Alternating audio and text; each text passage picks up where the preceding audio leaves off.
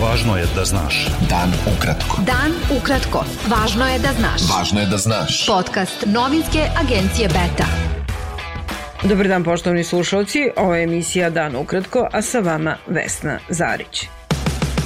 U poslednja 24 časa u Srbiji nema preminulih od posledica koronavirusa, a zaraza je registrovana kod 27 osoba, objavljeno je danas. Ukupan broj žrtava od početka epidemije 242 osobe, dok je procenat smrtnosti 2,13 od 100.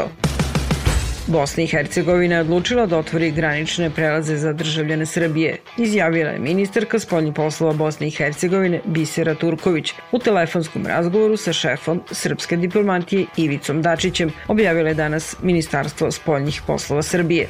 Premijerka Srbijana Brnabić ocenila je da pojedini političari u regionu stvaraju tenzije među zemljama i narodima samo da bi, kako je rekla, prikrili da ne trče brzo kao Srbija. Ona je rekla da je Srbija u ekonomiji stigla i prestigla neke zemlje i ocenila da su nesuglasice Podgorice sa Beogradom posledice toga. Predsednik Srbije Aleksandar Vučić izjavio je danas da će Srpska napredna stranka, čiji je on predsednik, povući predizborni spot sa maloletnim detetom ukoliko državni organi tako odluče.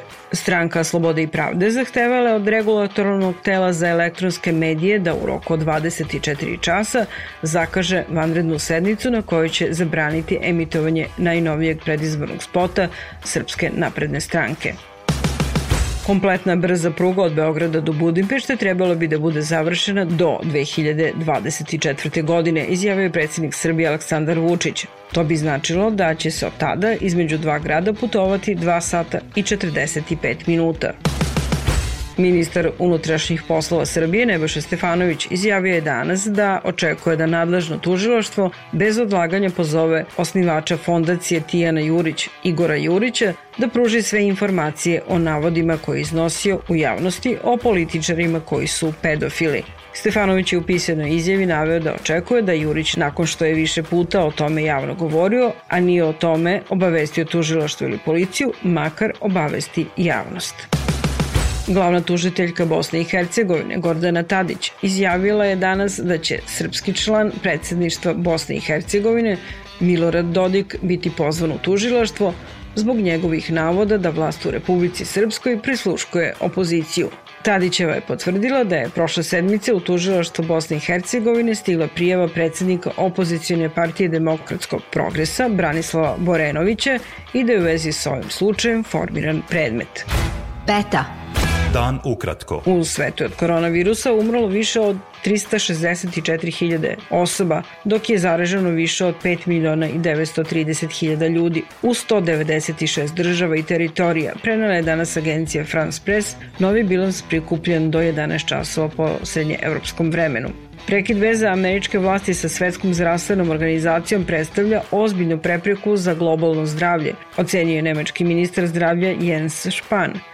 Rekao je da Evropska unija treba da uloži veće finansijske napore, pošto je američki predsednik Donald Trump izjavio da prekida veze sa Svetskom zdravstvenom organizacijom, koja od početka epidemije koronavirusa optužuje da je suviše popustljiva prema Kini. Dok su se protesti proširili na desetine američkih gradova zbog ubistva afroamerikanca Georgea Floyda, Pentagon je u subotu preduzeo korak na koji se redko odlučuje. Naredio je vojsci da stavi nekoliko aktivnih jedinica američke vojne policije u stanje pripravnosti u slučaju da bude potrebno slanje trupa u Minneapolis. Ukoliko ih pozovu, oko 800 američkih vojnika će biti poslato u Minneapolis, navode izvori. Uprkos nepovoljnim vremenskim uslovima, kompanija SpaceX je nastavila sa pripremama za istorijsko lansiranje u orbitu astronauta američke svemirske agencije NASA, prvo koje bi izvela privatna firma. Meteorolozi su predvideli mogućnost novih oluja, a šanse su 50 prema 50 da će vremenski uslovi biti prihvatljivi za poletanje. Beta. Dan ukratko. Budi u toku. Bilo je ovo sve što smo vam pripremili za danas. Slušajte nas sutra u isto vreme i danas sa vama bila Vesna Zarić. Pratite nas na portalu beta.rs i društvenim mrežama. Važno je da znaš. Dan ukratko.